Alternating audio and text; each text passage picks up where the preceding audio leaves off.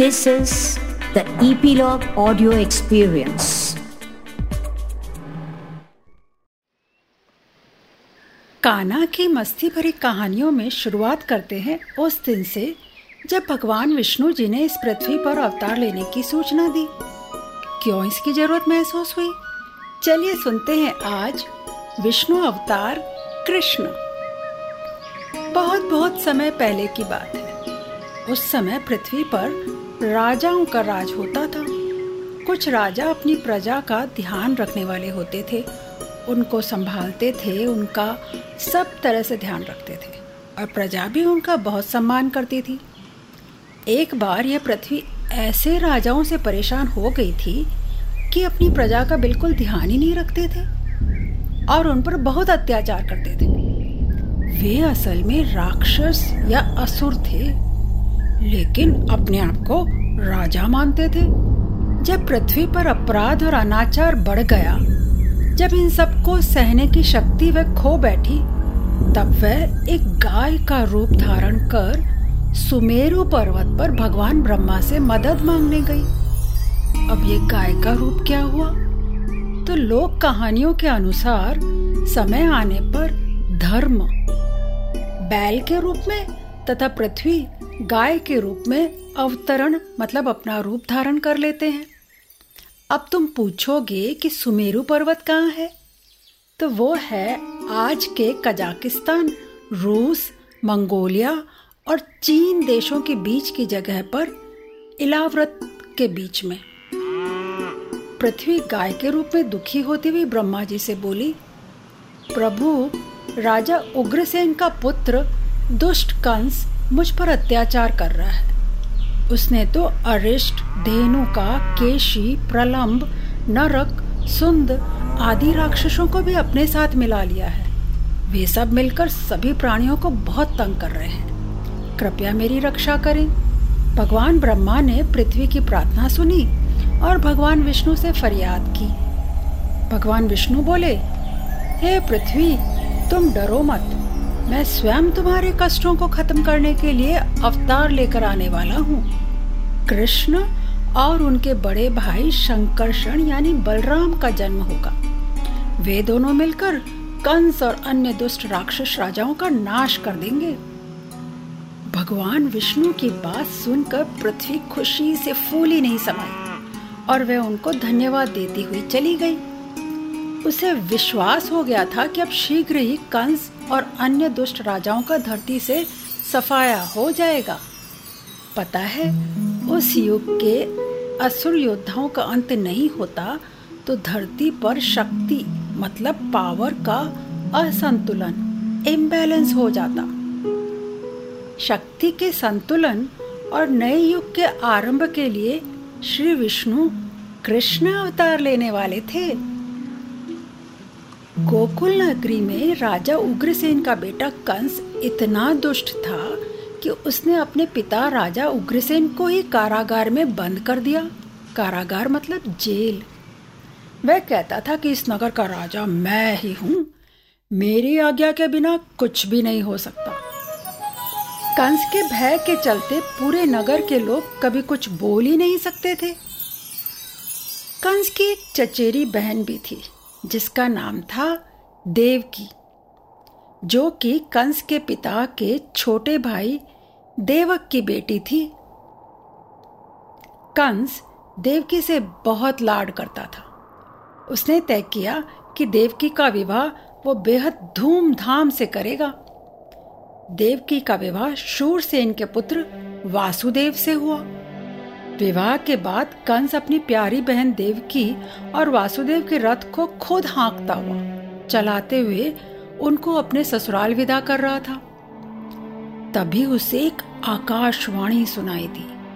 आकाशवाणी, आसमान से एक आवाज़ आई। हे मूर्ख कंस, हे कंस, क्या तू जानता भी है तू किसका रथ हाँक रहा है? जिस बहन को तू ससुराल भेज रहा है उसी की आठवीं संतान तेरा काल होगी। वासुदेव और देवकी की आठवीं संतान के हाथों तेरा वध होगा। यह सुनते ही कंस ने झट से रथ को रोका। वह अचंभित हो गुस्से से भर गया। खुद को बचाने की सोचने लगा और खुद को बचाने के लिए अपनी प्यारी बहन देवकी को ही मारने के लिए वह तैयार हो उठा और अपनी तलवार म्यान से खींच ली। वासुदेव ने तुरंत हाथ जोड़कर समझाने की कोशिश की, मगर कंस कुछ भी सुनने और समझने के लिए तैयार नहीं था। तब वासुदेव ने कहा, हे hey कंस, मेरी पत्नी को तुम छोड़ दो। अगर तुम मेरी पत्नी के प्राण नहीं लोगे तो मैं अपनी सारी संतानें उनके जन्म के तुरंत बाद तुम्हें लाकर दे दूँगा। वासुदेव की यह बात सुनकर कंस शांत हो गया। उसने देवकी और वासुदेव की जान नहीं ली। पर शर्त यह थी कि जैसे ही उनकी संतान जन्म ले, वैसे ही वे उसे कंस को सौंप दें।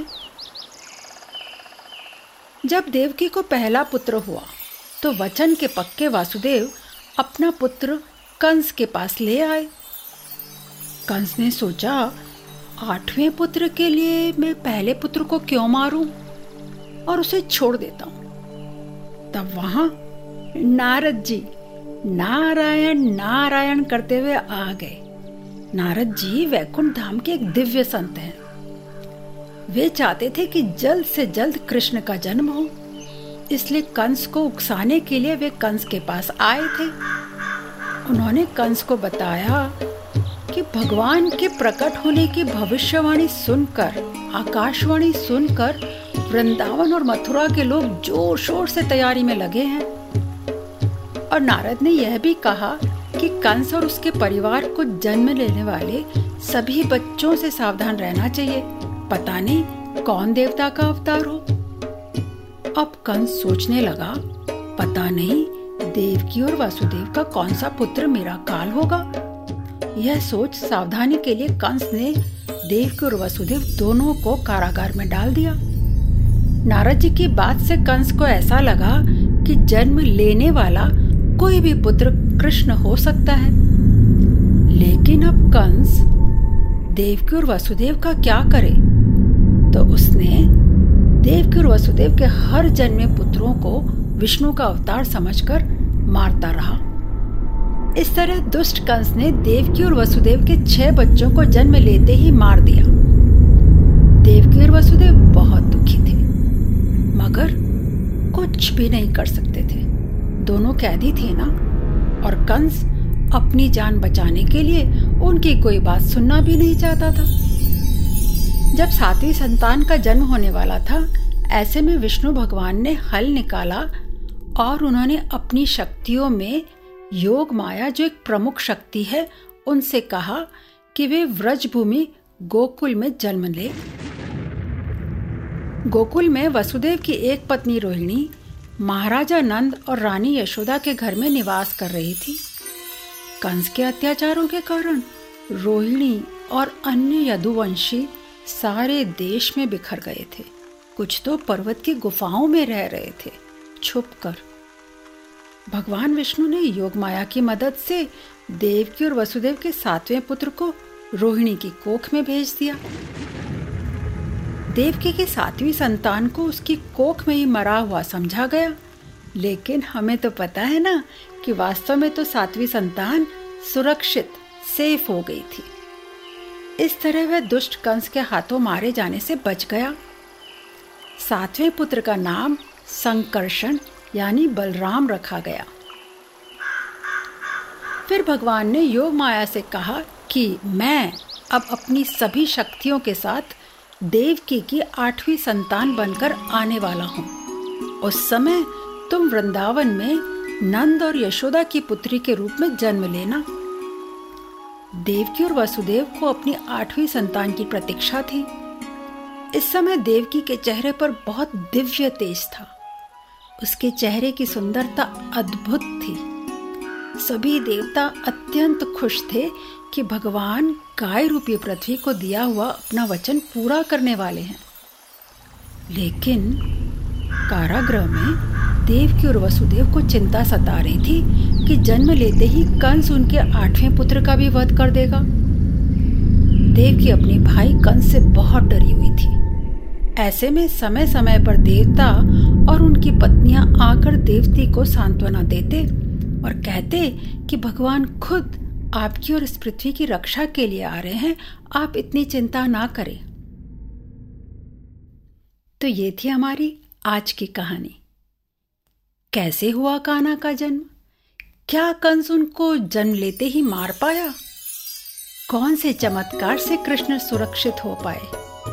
इसके आगे की कहानी हम काना की मस्ती भरी कहानियों की अगली कड़ी में सुनेंगे ईपीलॉग मीडिया वेबसाइट या आपके फेवरेट पॉडकास्ट स्टेशंस पर। अरे, एक और मस्ती भरा इंटरेस्टिंग आइडिया आज की कहानी का कौन सा सीन आपको सबसे अच्छा लगा, उसकी ड्राइंग बनाकर हमारे साथ शेयर कर सकते हो। आपकी इस कोशिश को हम ज़रूर सभी के साथ शेयर करेंगे, आपके नाम के साथ।